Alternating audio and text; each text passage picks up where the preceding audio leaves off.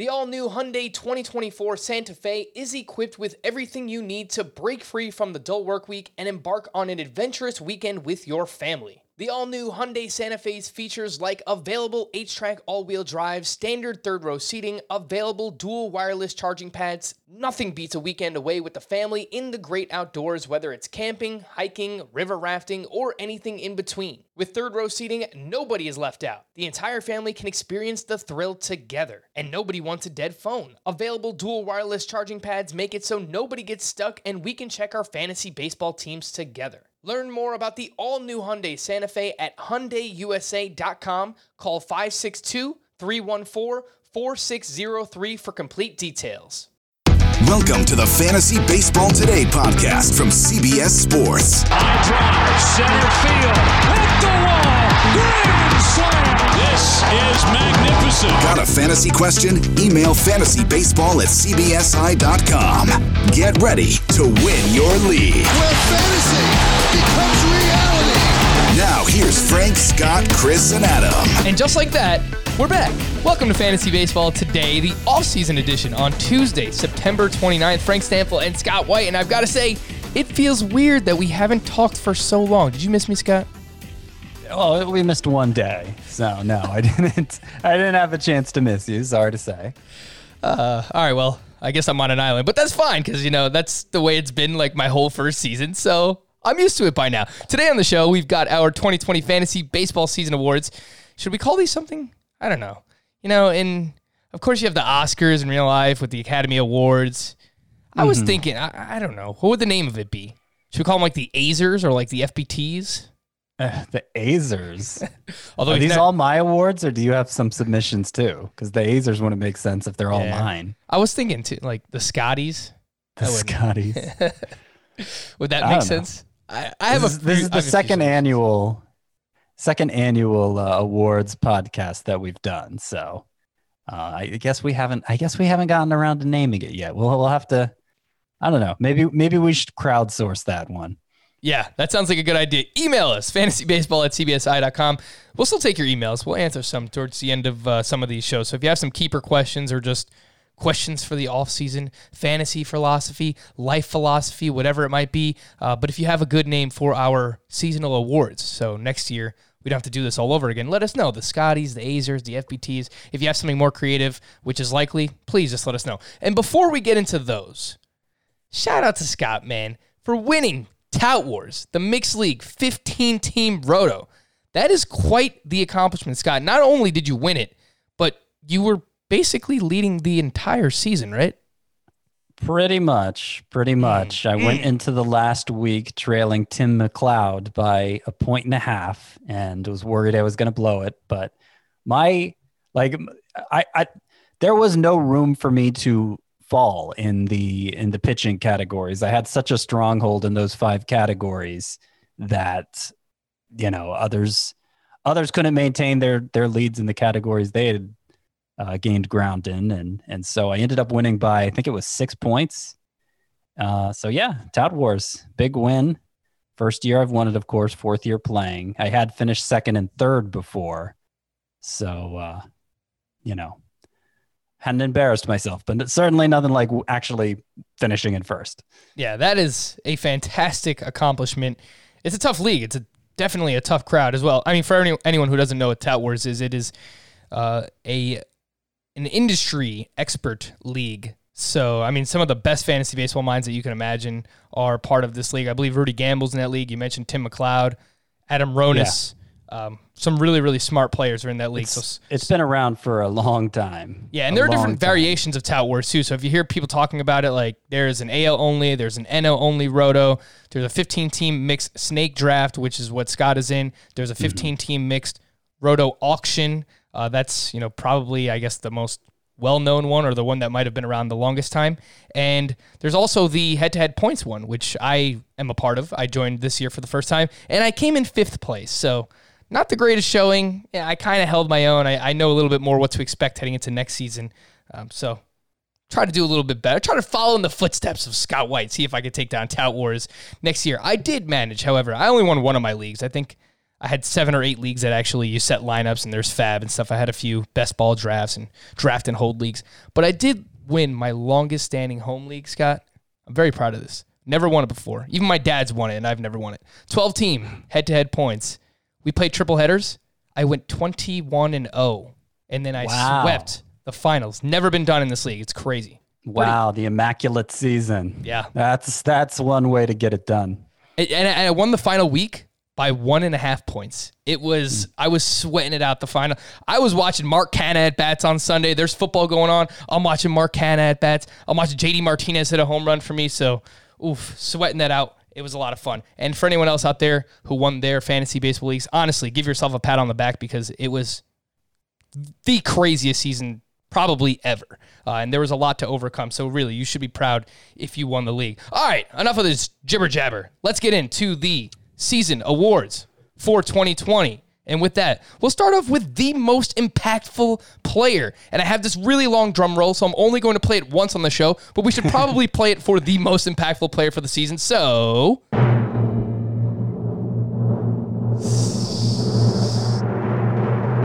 Shane Bieber. Yeah. Most, most impactful player, a distant number one in fantasy points per game among starting pitchers, the number one overall player in roto scoring as well. And I think the second pitcher, Yu Darvish, was was tenth. So it was Bieber followed by nine pitchers in that format. Bieber was my second round pick in in Tout Wars. Gerrit Cole was actually my first, so I started with two pitchers there. Um, but yeah, it's uh there's no doubt he's the Cy Young in the AL. He might be the MVP in the AL. He was just at the most impactful position. He was by far the number one contributor, and that makes him the most impactful player in fantasy. I would venture to say that uh, among league winners, he, he's probably, you know, I, I'm just guessing here, but I would guess he would be among the most rostered players on league winners. I actually had him on that league that I just on that team that I just told you about, that head-to-head points league team. So I had him and Gerrit Cole, which I think was the same case for you in Tout Wars. So pitching, absolutely getting it done this season. Shane Bieber, eight and one, 1.63 ERA, 0.87 WHIP, 122 strikeouts in 77 and a third innings pitched. He was the number one overall player in Roto. He had an ADP of the second round. We talked about this a few times already. He's probably going to be a mid first round pick. I think that is warranted go a little bit higher even in points leagues. You know, probably be a top three pick overall in points leagues. We'll have arguments over DeGrom or Bieber, but I think those two are very clearly the number one and two pitchers heading into fantasy baseball in 2021. Scott, the most valuable hitter in 2020 was Luke Voit. And understand that the way I'm measuring value here is the the best bang for your buck, what you paid for the player versus what he contributed to you. Luke Voit was uh, let me double check here. He he was barely drafted inside the top 200, 189th overall. He went behind Justin Upton, Willie Calhoun, Bryan Reynolds, Chris Davis, so many so many useless players. He went behind them all on average, and he ended up leading the majors in home runs by three, 22. Jose Abreu was second with 19. So uh, you know, 12th overall is, is how he came out in in rotisserie leagues, 12th among all players. Uh, it's not like he was a nobody coming into the season, but I, his draft stock actually fell uh, from last year when he went pretty late too, and um, you know, obviously it was a big score for the people who drafted him. Yeah, and shout out to Chris Towers. I know Chris was all over Luke Voit in the offseason. Even as we were get- getting closer, you know, he kept pushing him up and pushing up and said, you know, what's the difference between Luke Voit and Paul Goldschmidt? Although Goldschmidt was fine as well. He held his own, even with all the COVID complications with the Cardinals. Uh, but yeah, Voit was fantastic. 52 RBI, 51 runs scored. You mentioned the 22 home runs, which led baseball. His ADP was in the 16th round. You mentioned some of the players that went ahead of him. Uh, we're looking at this from a pure value perspective. Luke Voit, it's really hard to argue with that. And he's probably a top five first baseman drafted next year, Scott, or like right in that vicinity, I'd imagine. Yeah, I would think so. There were a lot of underachievers at the position, and it's going to be difficult to um, to reconcile those. But Voigt Voit will be in that mix for sure. Yeah, and he finished only behind Freddie Freeman and Jose Abreu. He was in uh, Luke Voit was the number three first baseman in both formats, head-to-head points and in roto leagues. Of course, those other names, Freeman and Abreu, were drafted much higher than Luke Voit. The most valuable pitcher award, aka Frank will never be more wrong about a player in his life award, goes to Trevor Bauer. Oh yeah. And I could probably come up with some other value pitchers to go here. I, I wanted some different names for different categories. I mean, Dylan Bundy is somebody you could suggest here, but Trevor Bauer, I think, in my mind, it's pretty clear he's the NL Cy Young winner, and uh, you know finishes the year with a 173 ERA, 0.79 WHIP, really right with Shane Bieber in in all of those categories, everything except for the wins, the win loss record um, and a little behind in strikeouts too, I guess, but still, K per nine. Trevor Bauer was 12.3. I mean, uh, and and he was drafted. Yeah, he was drafted as a high end pitcher, but toward the back of the top 20, and there was a lot of hesitation among people whether he really deserved to be drafted there. So. Uh, given the amount of impact he had, even though it wasn't a huge discount, I'm, I'm going to give this award to him. what can I say? Because literally could not be more wrong about a player. There's a lot of volatility with Trevor Bauer, or at least there was entering the season, and he really shut me up. 21.5 fantasy points per game, second among starting pitchers. He was the SP3 in Roto behind only Shane Bieber and Yu Darvish, a 1.73 ERA, 0.79 whip, 100 strikeouts in 73 innings pitched. I was trying to figure out, you know, what did he do differently this season than ever before?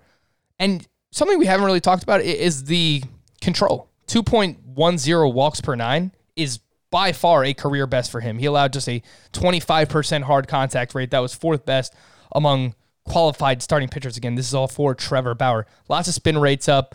I know yep. few that's, people. That's the big one to me. Like the spin rate was up a lot on everything, and if if that continues, I don't see why he'd he, he'd go back to being bad like he was in 2019.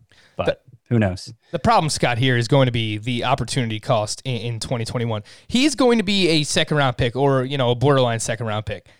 And he deserves to be. But mm-hmm.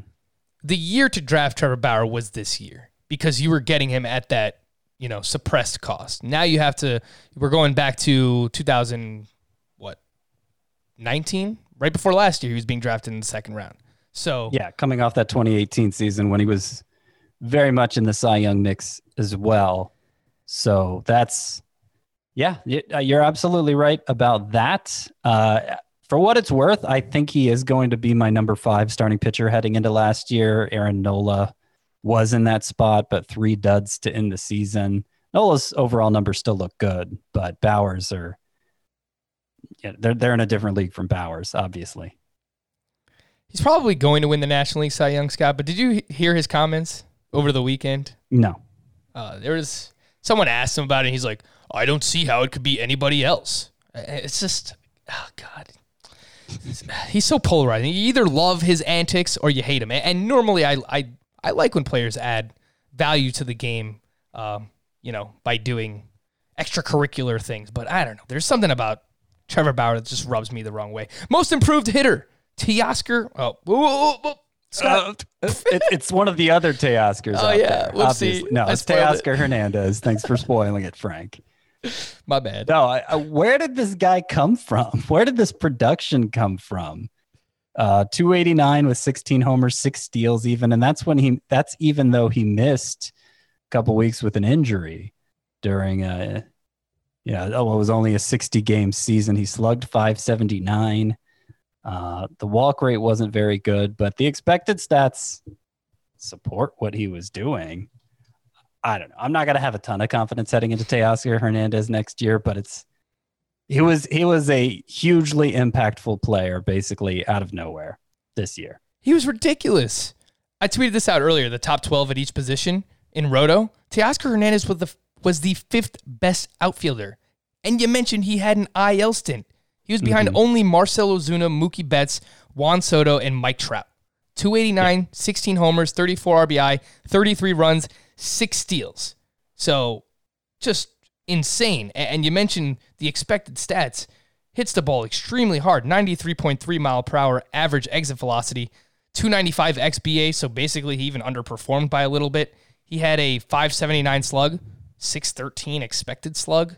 Mm-hmm. Man, I mean, there's a lot to like, but he's he's this year's version, and it's not even a full season, so we'll never know. But he's this year's version of, you know, last year's uh, Josh Bell and Marcus Semien. Some of these one year wonders. Is it legit? So that's what you're gonna have to ask yourself in the offseason, and we'll deep dive and try and figure that out together. Someone tweeted me asking, you know, what do you think his ADP is going to be next year? And I like a I would say six through eight, round six through eight, maybe somewhere around yeah, there, Scott. I'm thinking like a top 25 outfielder. Yeah. All right.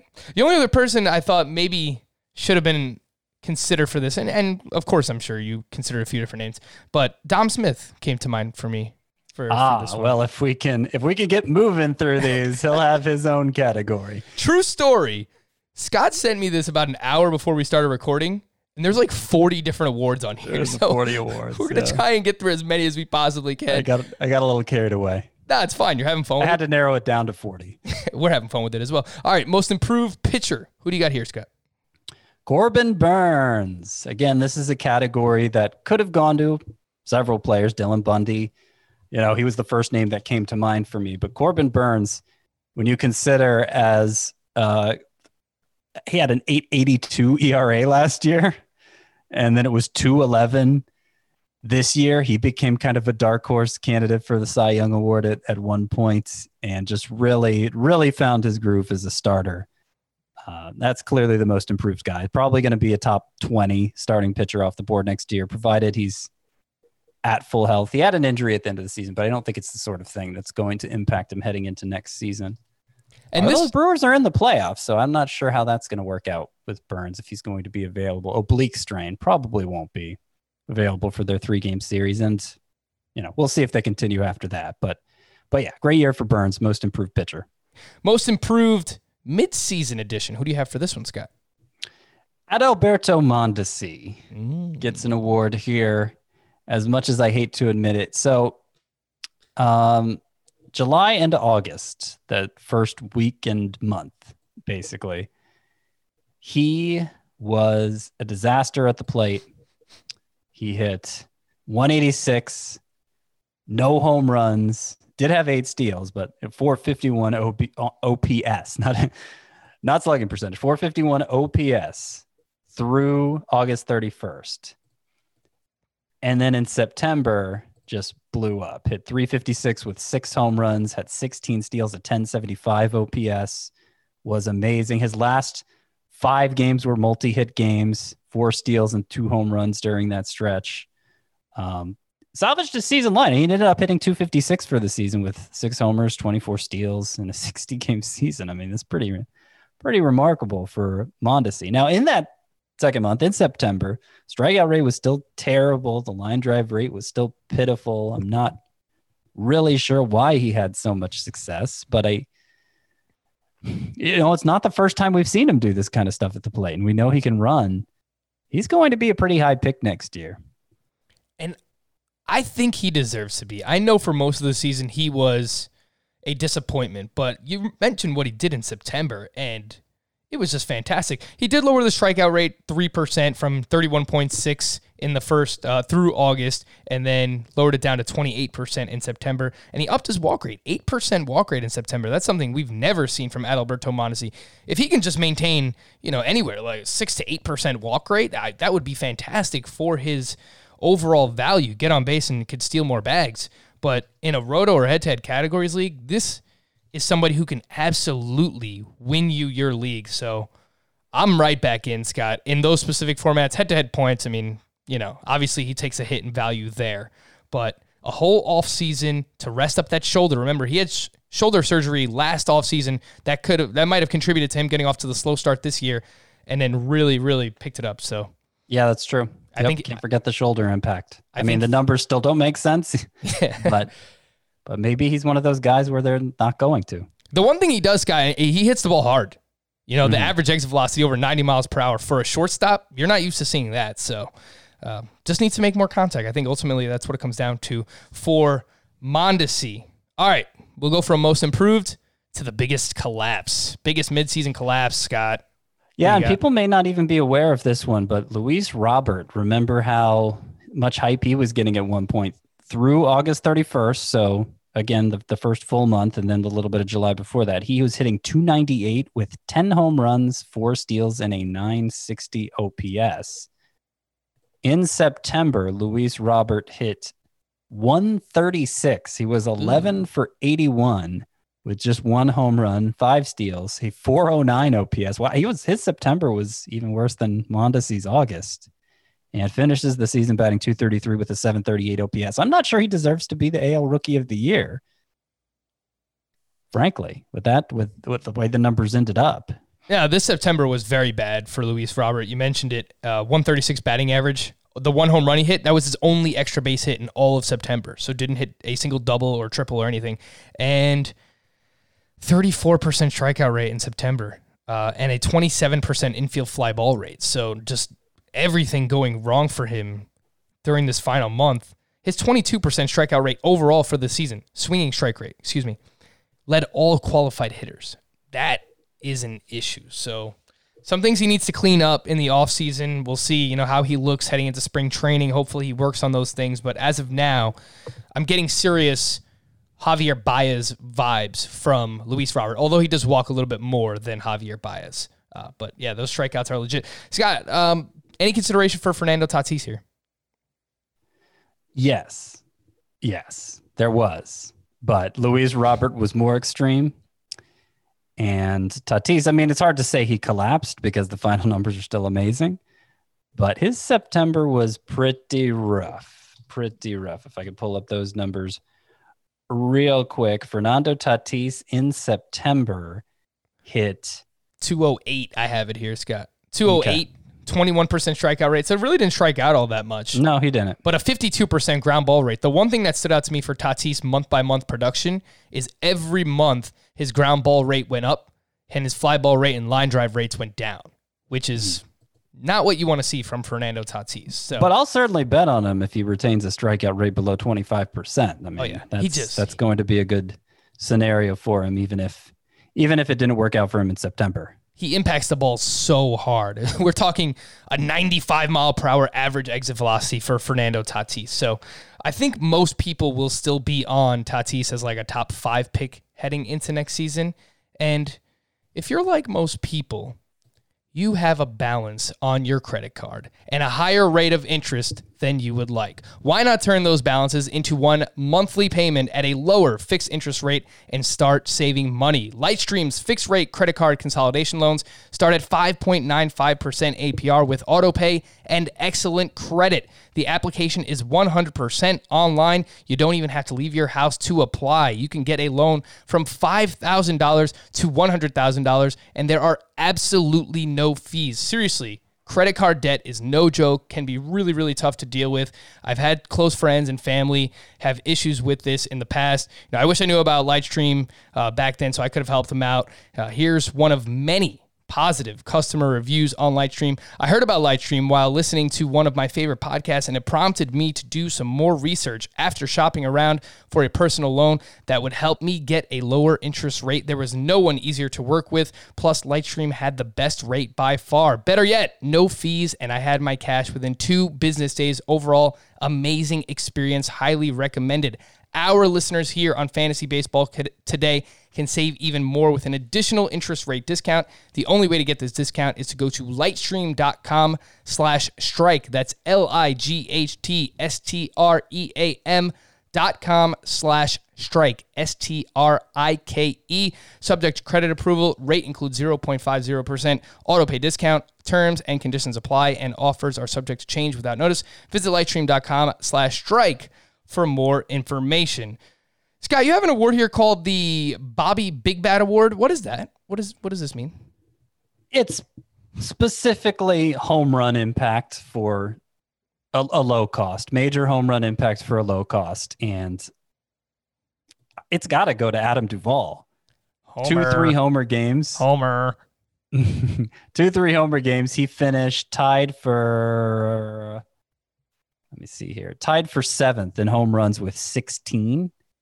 And was free. I mean, nobody wanted him coming into the season. It's it's not like he for sure had a job. He kind of uh, forced his way into the lineup regularly because he just he wanted to slow down. And look, he's not a great hitter. He ended up hitting 237, a 301 OBP. I mean, that's that's always who he's been, but he's always been a guy who can put the ball over the fence uh, with regularity when it gets hot. He had 230 homer seasons for the Reds, and that was before the home run explosion, really.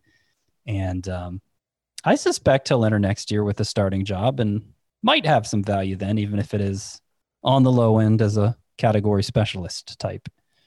Yeah, maybe in a roto league, your fourth, fifth outfielder. I think most people are going to think the way that you just kind of laid it out, and they're not going to actively be seeking out someone like Adam Duvall. But hey, cheap exposure to one of the best lineups in baseball, maybe the best lineup in baseball. So if you can get him super late in your drafts, no one else believes in him. I guess that makes sense, but it just it feels like we've been here, done this with uh, with Adam Duvall before, but definitely contributed with a few of those um, three homer games. Ridiculous. Uh, the Freddie Fleetfoot Award, Scott. I guess this is the opposite of the Bobby Big Bad Award. Yeah, it, it's it's the it's the stolen base version of the home run award. The idea is low cost steals like it is low cost home runs. The the problem is you don't get a lot of that so much these days. Uh, and when you do, like, I could give this to somebody like Roman Quinn, who was 12 for 12 in stolen bases, but he hit like garbage and probably didn't want to use them anyway. Uh, so I'm going to give it to Adalberto Mondesi because his 24 steals, uh, fourth place in stolen base was half that. Like, second place was two thirds of that. He was so far ahead of everybody in stolen bases in a way people could actually enjoy and uh, you know, for the for as little impact, like he he single handedly won you that category probably with with that total. I mean, you may not, I'm not saying everybody who had Aldo, Adalberto Mondesi for sure won stolen bases, but they didn't lose it with those 24. So yeah, he he's he's a dual award winner here, most improved midseason edition and the Freddie Fleetfoot Award. Yeah, he actually finished as the seventh best shortstop in Roto. Again, this is Adalberto Mondesi, and according to his Roto Roto rank on CBS, CBS where he finished top 30 hitter, uh, top 30 player overall, Scott. He was the 28th best player because of those 24 steals. And look, I didn't get much right heading into the season, but the one thing I said is once we had this abbreviated season in Roto leagues, if, if I play in an auction or even a draft, I mean, I was actively seeking out if I can get Trea Turner in the first round or uh, if I can get Mondesi in the fourth round or whatever it might be, you know, 20 bucks in an auction. I, I was going to seek those players out because I thought that they were the very clear, obvious difference makers. Uh, and they both were. Scott, did you know that Trea Turner wound up as the number one shortstop in Roto Leagues ahead of Fernando Tatis? It, it doesn't surprise me. I was I was just about to say he finished tied for fourth in stolen bases after taking forever to get his first. He finished tied for fourth with tw- with 12. Look at this final line for Trea Turner 335, 12 homers, 41 RBI, 46 runs, 12 steals. That is a legitimate five category contributor. I mean, just talking about it now kind of makes me think Trea Turner should be higher in Roto next year. He might be a top five pick. I don't know who you can move him ahead of, but just looking at that line, yeah, that's, that's the thing. I don't know who I can move him ahead of to get him in the ah, top five. I, I think I have him like 10th now, which is actually lower than I had him coming into this season.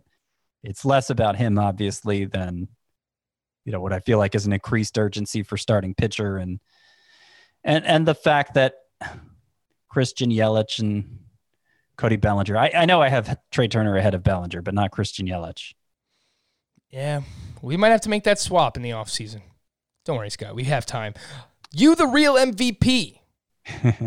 Who wins yeah, this? this one, I, I don't want to go too deep into it, but I, I just wanted to throw some love Marcell Ozuna's way Homer. because nobody's really talking about him for the MVP award.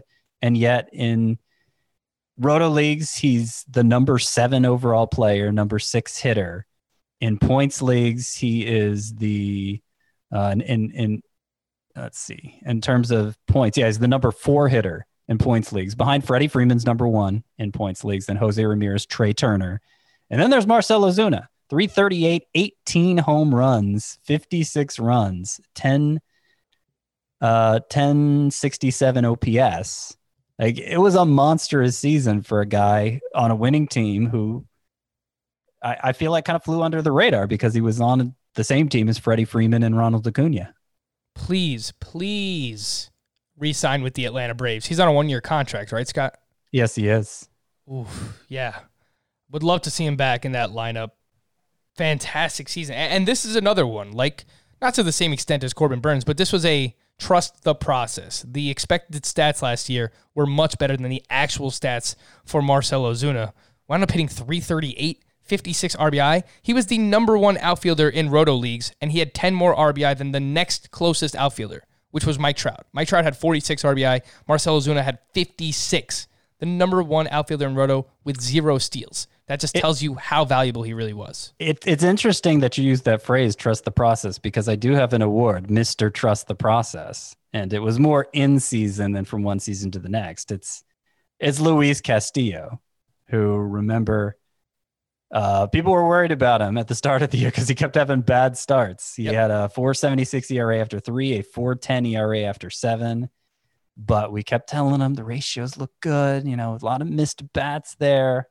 It's going to come around. Had a 220 ERA over his final five starts and it ended with a 321 ERA. And nobody's doubting whether he's a top 12 starting pitcher going into next season. So that's Mr. Trust the Process, Luis Castillo. Yes, a fantastic point. And, you know, his numbers this year were actually better than they were in 2019.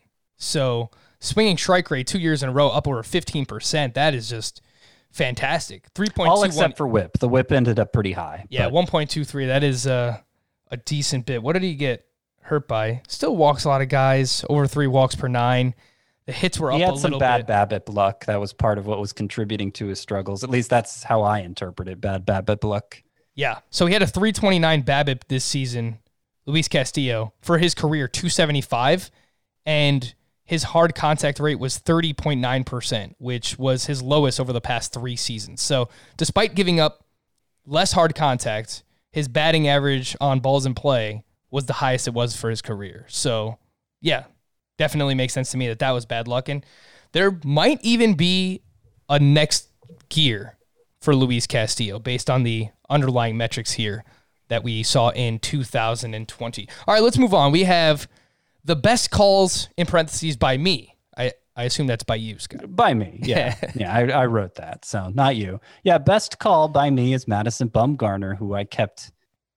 uh, When talking about my bust candidates, I, I always put him first and foremost with that move to Arizona. I was not anticipating a drop in ERA on top of what he had already lost. But once that happened, it was pretty clear that he just wasn't going to do, wasn't going to be of any use for anybody this year and is probably done. I say probably because his last two starts were actually pretty good. Five scoreless innings with two hits in each of them. Um, and his velocity was up a little from earlier in the season. So, you know, he's just, he's, I, I could see him having this, like he has such a gamer mentality that I, I could, I could see him having this kind of, um, second stretch of his career where he just refuses to die. It kind of like Adam Wainwright, where you know he can he can make himself relevant again. Uh, but I certainly won't be putting much value on him heading into next season, and I don't think anyone else should either. That's a fair comp too. I I think Jon Lester comes to mind too, where the past couple of years he hasn't been good, but he goes through stretches where he's kind of serviceable, but you know deep down he's not very good, and the underlying numbers are very bad. So Jon Lester, Adam Wainwright, I think fair comps for Madison Bumgarner in this final stretch uh, of his career. For me, I had um, my be- some of my best calls, of course, you know Manny Machado, Jose Abreu. I was all over these guys. I think collectively, Corey Seager. We kind of dubbed this podcast the Corey Seager podcast, and he was ridiculous. I think he's probably like a third or fourth round pick in 2021. Yep, I would think so. Yeah, Third so- round probably. Uh, and then a few that I had in in the bus column that I got right: Jose Altuve and Chris Bryant. Jose Altuve, I, I've got to dive in a little bit more. I'm not ready to say that he's just done, but I, we might Yeah. be getting close to it. Uh, just doesn't run anymore, and if he's not contributing batting average, not really a huge power guy either. I don't know how much Jose Altuve is going to help. Still a really good lineup in the Astros, uh, although you wouldn't be able to tell based on their you know collective effort this season. And then Chris Bryant, it's just the injuries just continue to rack up. He did kind of finish the season strong here over the final weekend of the season. He hit a few home runs, but man, Altuve and Chris Bryant, worried about those guys moving forward. The worst call that you had in 2020, Scott? We talked about it a lot. Fernando Tatis, who I had as a bust, and a- acknowledging that, you know, it could certainly go the other direction. The talent is there. It just, the underlying numbers didn't support what he did as a rookie and, and pointed to flaws in basically every aspect of of the game offensively. And uh, it went the other way. So I, I don't regret it you know, it was it was obviously a premium you were paying for him, a second round pick, and uh, you know, I I, I just felt there were tr- more trustworthy options around him. Some of them, and it turned out to be busts for what it's worth. But that's the way it goes. You you look for the biggest red flags among the earliest round players, and I'm always going to, I'm always going to put a potential bust label on that because, you know, the downside could absolutely ruin you. Yeah, and that's that's basically how I viewed Javier Baez for the past three seasons before this, and then I finally gave in and I just said, "Nah, you know, this is who Javier Baez is. You know, he can just he can overcome, you know, his terrible swinging strike rate and strikeout rate in general." And then this was the year I finally had a few shares, and Javier Baez completely sank me. So there you go. That's uh, yeah, you got to take those red flags into account. Uh, for me, the worst calls. How much? How, how much? Scott, how much time do you have? Because I, uh, Trevor. Bauer, I only named one, so you don't you don't have to give all your worst calls. Uh, just uh, Trevor Bauer was just a bad one. Whit Merrifield, I kind of thought that he was at the end of the line. Proved me wrong. Frankie Montas, final start of the season, 13 strikeouts. Where was that all year? For most of the season, he was not good. Rich Hill, under, you know, he really wasn't great this year. Last couple of starts were okay, but he was hurt frustrating. JD Martinez, like hopefully we find out more in the offseason about whether or not they'll have those those video privileges in the in the dugout again because yeah, JD Martinez is somebody who made everybody look bad. Yeah. Cuz uh, nobody there may be somebody on the record as saying he was going to drop off, but it would have been hard to make a convincing argument for that. yeah, JD Martinez, one of the most disappointing seasons in fantasy baseball this year. We're going to take a break. Just a reminder to check out all the other CBS Sports podcasts that we offer fantasy football today. Of course, with Adam Aizer, Heath Cummings, Jamie Eisenberg, Dave Richard, Ben Schrager, Chris Towers appears in there. I was on last week. Then a little FFT mailbag last weekend, so make sure to check that out. We have Pick Six with Will Brinson and one of our newest podcasts, All Things Covered, featuring Cardinals cornerback Patrick Peterson, and former Pittsburgh Steeler Bryant McFadden. Head on over to cbssports.com slash podcast to find out more information, or just search in whatever app you use to listen to your podcast on Apple Podcasts or Spotify, Stitcher, wherever you listen, you can find all of our CBS Sports podcasts there. All right, we're going to take a break. When we come back, we have a lot more awards to get to. How many will we actually talk about? Hmm, I wonder. We'll do that here. Fantasy Baseball today. Take your business further with the smart and flexible American Express Business Gold Card. You can earn four times points on your top two eligible spending categories every month, like transit, U.S. restaurants, and gas stations. That's the powerful backing of American Express. Four times points on up to $150,000 in purchases per year. Terms apply. Learn more at americanexpress.com slash business gold card. Passion, drive, and patience. The formula for winning championships is also what keeps your ride or die alive. eBay Motors has everything you need to maintain your vehicle and level it up to peak performance. Superchargers, roof racks, exhaust kits, LED headlights, and more. Whether you're into speed, power, or style, eBay Motors has you covered. With over 122 million parts for your number one ride or die, you'll always find exactly what you're looking for. And with eBay Guaranteed Fit, your part is guaranteed to fit your ride every time or your money back. Because with eBay Motors, you're burning rubber, not cash. With all the parts you need at the prices you want, it's easy to make your car the MVP and bring home huge wins. Keep your ride or die alive at ebaymotors.com. Eligible items only, exclusions apply. Scott just informed me that we have 27 more awards to get to in the next 20 minutes, so we will try starting right now. Thanks for making everyone look good. Who do you have here, Scott?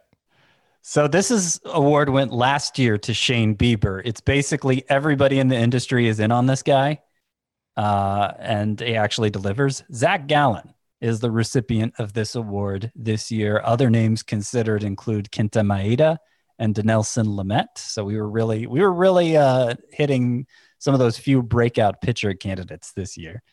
Yeah, Gallen and Maeda for sure. I know a lot of people were on them. Some people were off of Dinelson Lamet. Uh, Max Fried might be in this category as well. I know a lot of people liked Max Fried, and for the most part was fantastic this season. So uh, Gallen, Maeda, Fried, Lamet, those are your breakout pitchers. Looks good to me. Thanks for making everyone look bad, Scott. Paul Goldschmidt. Maybe mm. not everyone was out on him, but I know you were. I know I was. Oh yeah. Like it, it looked like his bat was slowing down. Uh, big drop in batting average on fastballs last year and he came roaring back in a way that actually he he underachieved a little bit in the power department, especially according to the expected stats. Um, but he ended up having a good year nonetheless, and uh, deserves to be a top 10 first baseman next year, I would say. Yeah, I think that makes a lot of sense. In 58 games, 304 batting average, six homers, 31 runs, 21 RBI for Paul Goldschmidt with a 27% strikeout rate a big contributor to his success was lowering his strikeout rate. 18.6% strikeout rate was a career best for Paul Goldschmidt. So that was huge for him he, bouncing he slugged, back. He, you said mentioned only six home runs. He slugged 466. Expected slug was 513. Last year, expected slug was 517. The year before, 538. So you know his numbers were expected stats were basically in line with what they usually are. Mm. All right, all right. Something left here for Paul Goldschmidt, 33 years old might have one or two more really good seasons left in him. Let's see what happens heading into next season. The fake out of the year, pitcher edition. What what does this mean, Scott? Oh, I think it's self-explanatory. we thought they were onto something, and it turns out they were not. And the pitcher who most embodied this was Aaron Civale. Guilty. Air.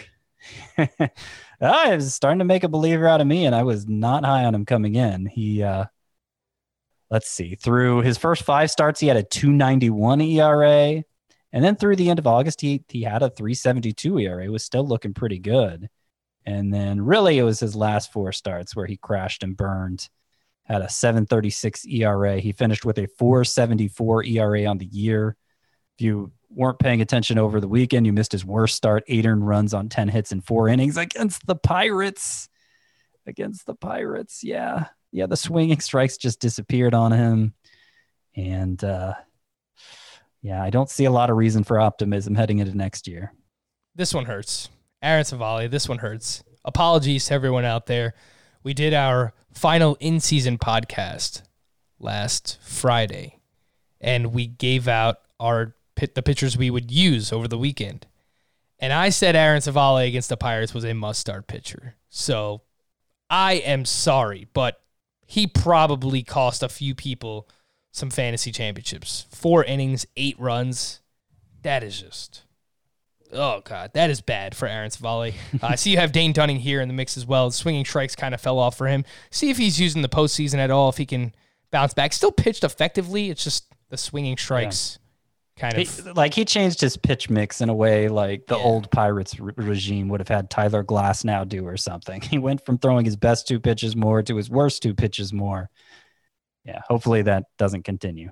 All right, so the same thing, the fake out of the year, the hitter edition.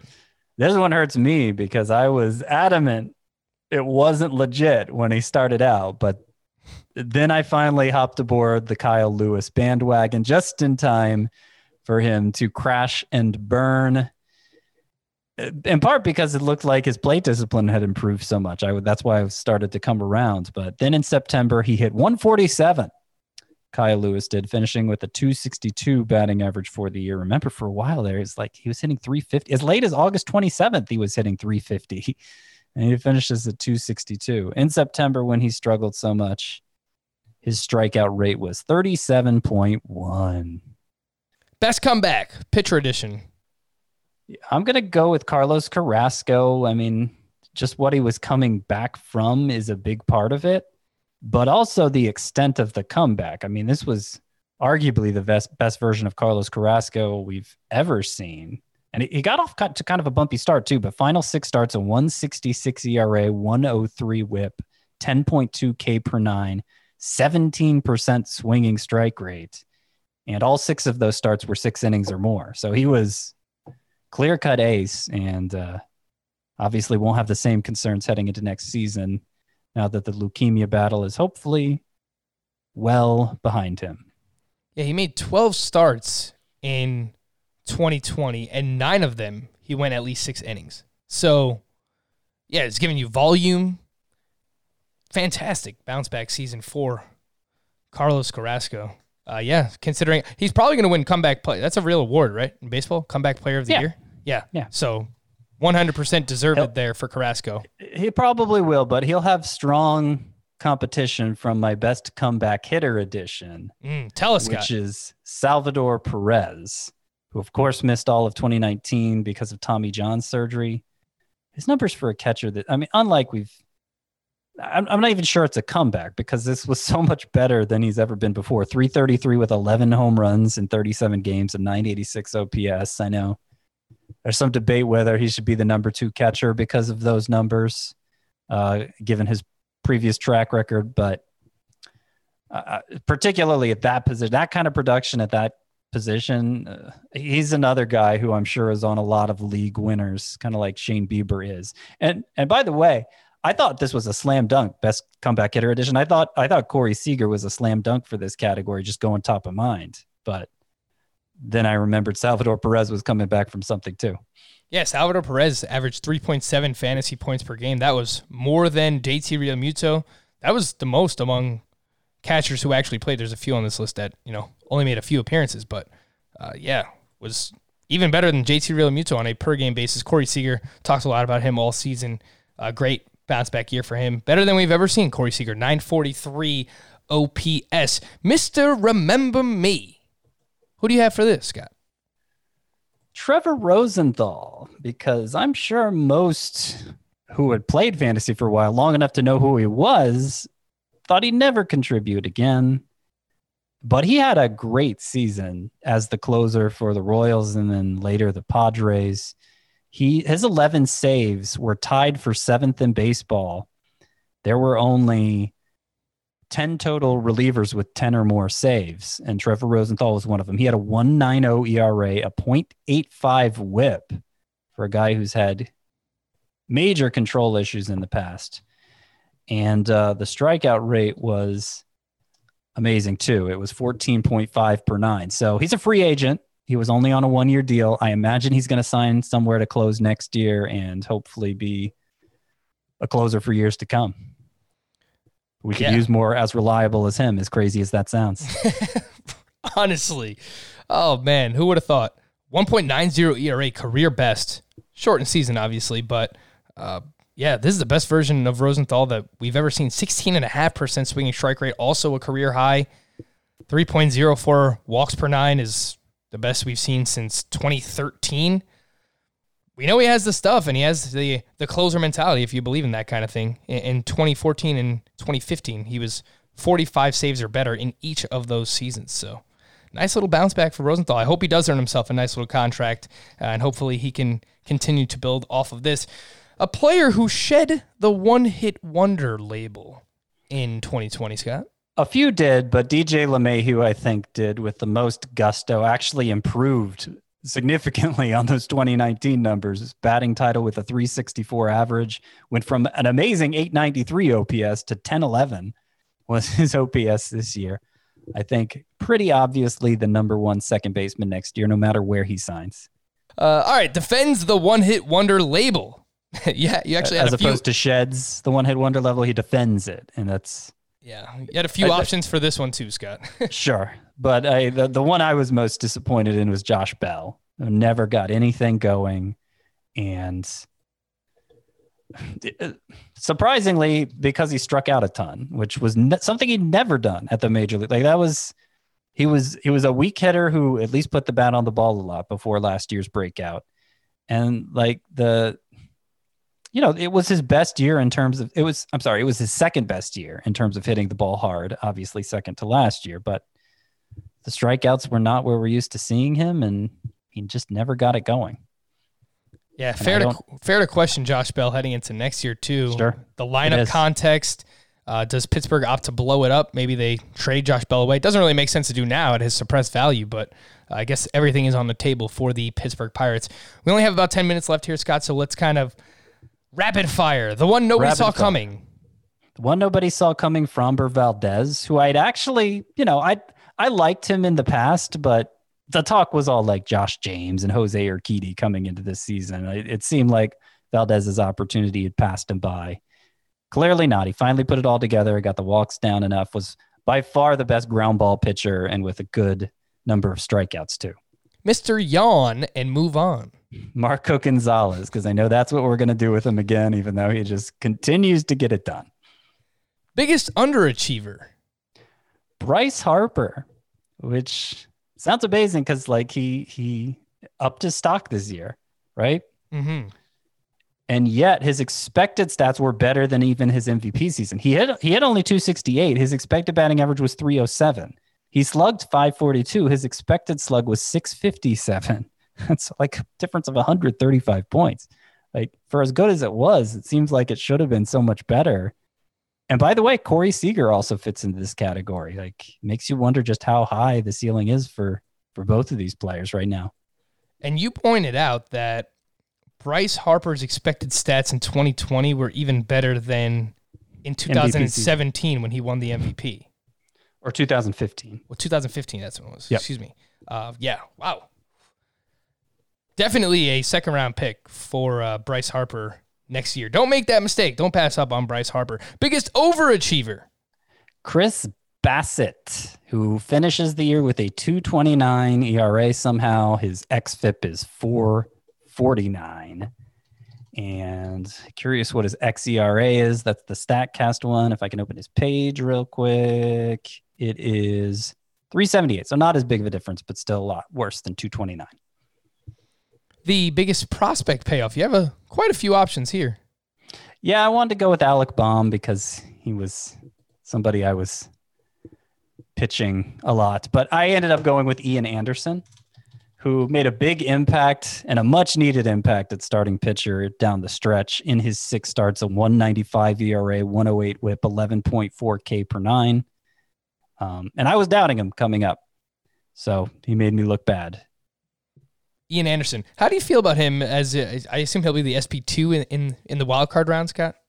Yep. You're not feeling good He's about gonna... about the Cincinnati Reds matchup. I mean, the Braves are clearly the, the Reds pitcher clearly outclasses the Braves pitcher in all three of those games. So I know it's going to be another first round exit. And everybody's going to be mad and write off the Braves forevermore. And uh, just I'm, I'm wearing my Braves jersey today, hoping it'll bring them some good good luck. But don't don't count them out yet, Scott. I, the one thing I've I, noticed is that you and I are are the biggest pessimistic fans of our teams that I know. Like you you're like doom and gloom for the Braves. I I don't think that I think Yankees are going to lose to Cleveland as well in the first round, mm-hmm. going up Listen, against the Braves have been to so. a lot of playoffs since 2001. They have not won a playoff series since 2001. All right, Scott, the biggest prospect tease in 2020.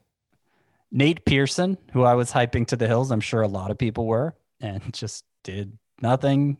Then got hurt. I mean, certainly Dylan Carlson fits into this category to a degree could go with somebody like Gavin Lux or Jo Adell, but you know, I'm I like I like this more for a mid-season call up like Pearson.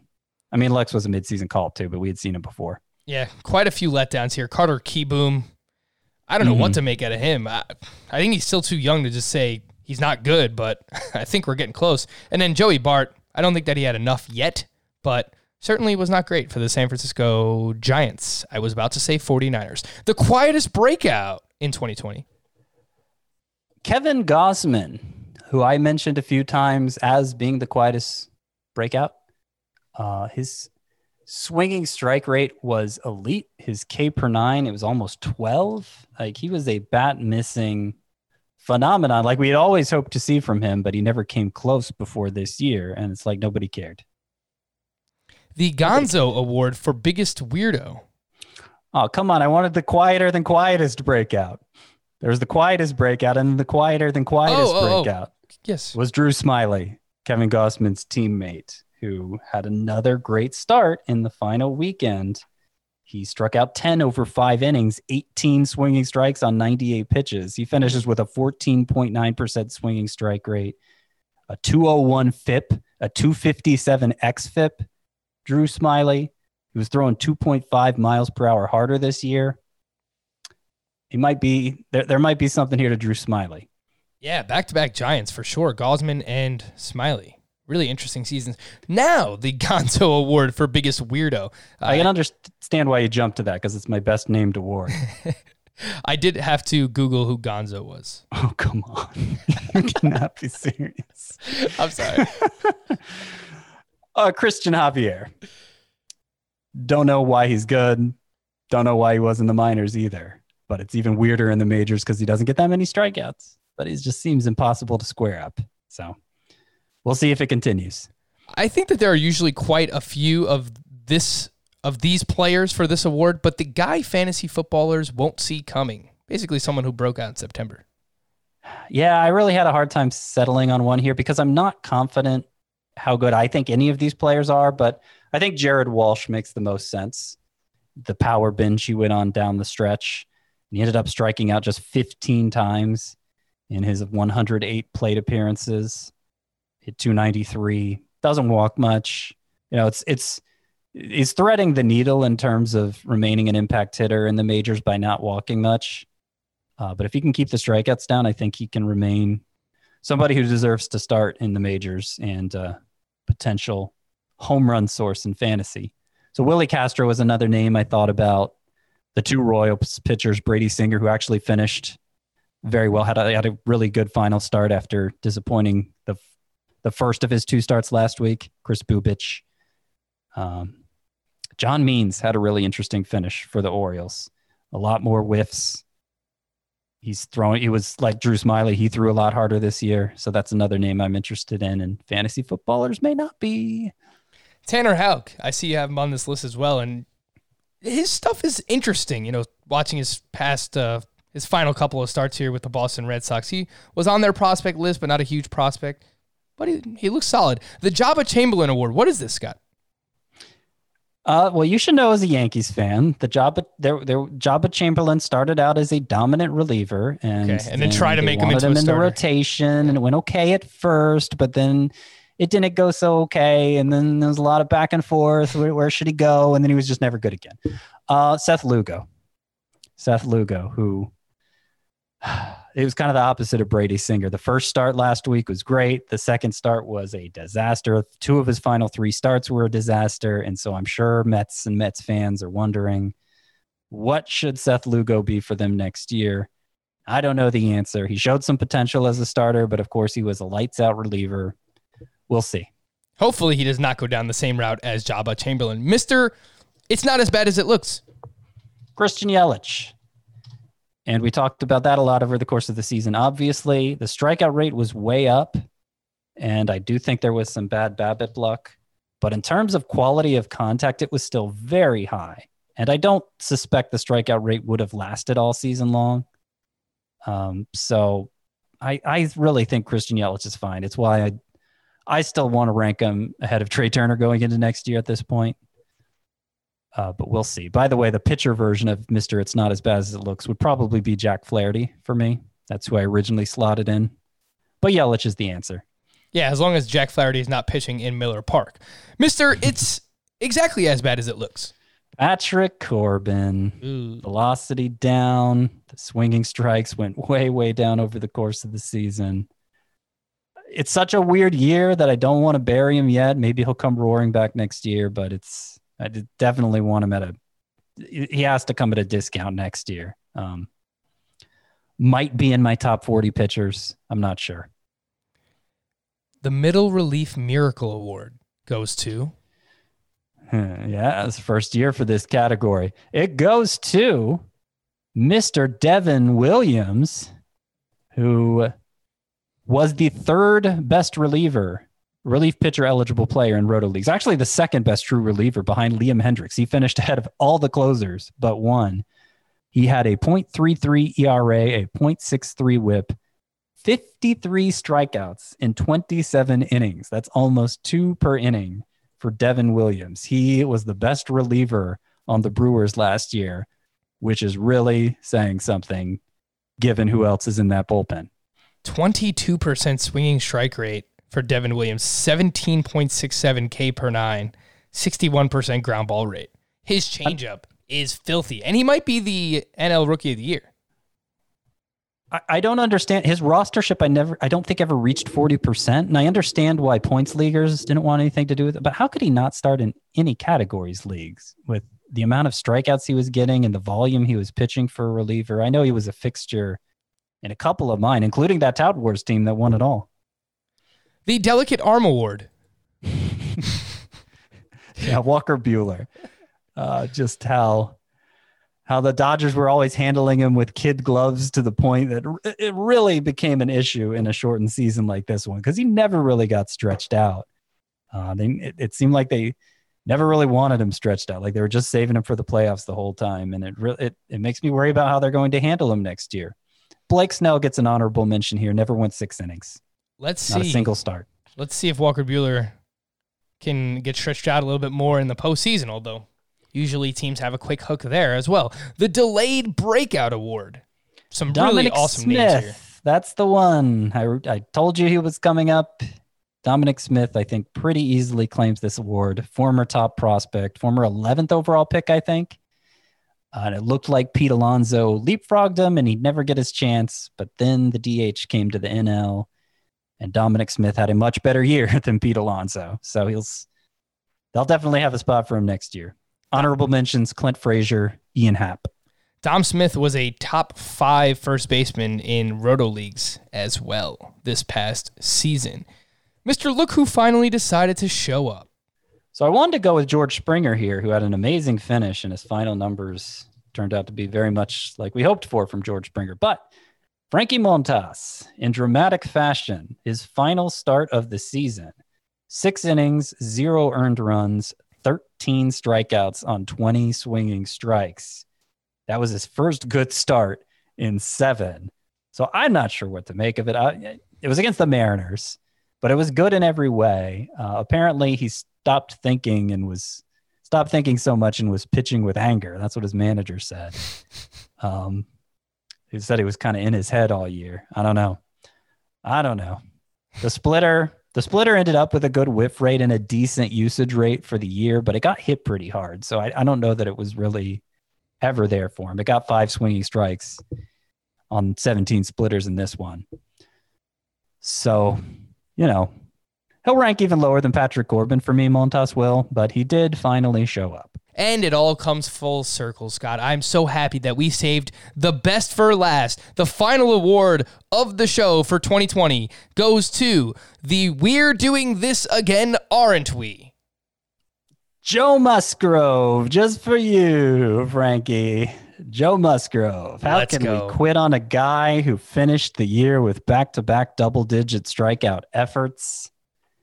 I don't know that we can.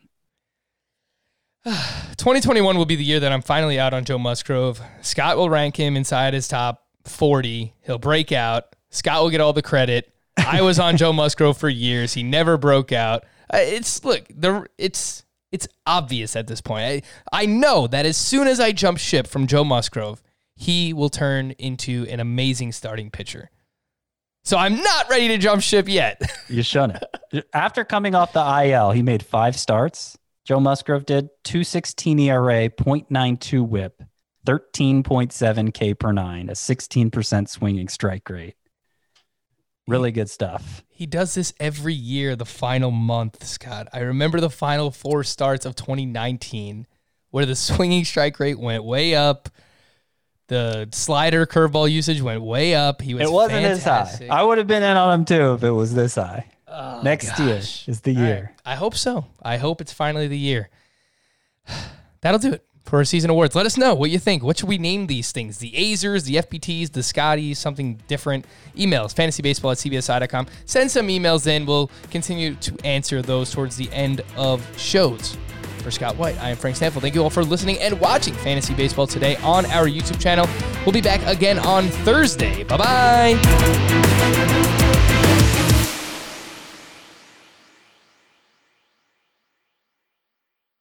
Homes.com knows that when it comes to home shopping, it's never just about the house or condo. It's about the home. And what makes a home is more than just the house or property, it's the location and neighborhood. Homes.com offers in depth neighborhood guides with detailed video overviews, comprehensive narratives, and unbiased information from a multitude of sources. You thought we go in depth with player analysis on fantasy baseball today? You haven't seen anything yet. Each listing features comprehensive information about the neighborhood, complete with a video guide. If you have kids, it's also schools, nearby parks, and transportation options. When looking at local schools, they offer test scores, state rankings, and student to teacher ratio. They even have an agent directory with the sales history of each agent. That's why Homes.com goes above and beyond to bring home shoppers the in depth information they need to find the right home. So, when it comes to finding a home, not just a house, this is everything you need to know all in one place. Homes.com. We've done your homework.